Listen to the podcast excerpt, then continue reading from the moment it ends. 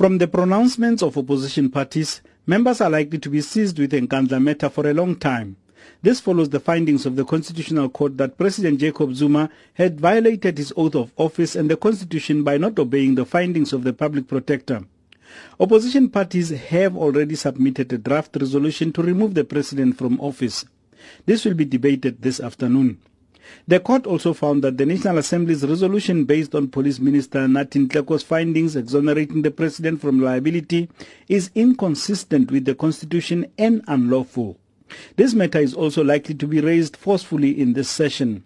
This afternoon, the National Assembly will also consider the Unemployment Insurance Amendment Bill, the appointment of board members to the National Youth Development Agency and the report of the Portfolio Committee on Justice and Correctional Services on the provisional suspension of an aspirant magistrate.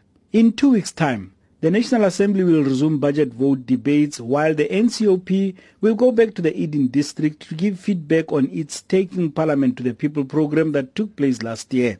Committees will resume their duties in earnest from today and will deal with, among other things, strategic plans and budgets of government departments and entities. The budget vote of the presidency will take place on the 4th and 5th of May, while the last budget vote debate will be Parliament on the 12th of May. I am Joseph Musia in Parliament.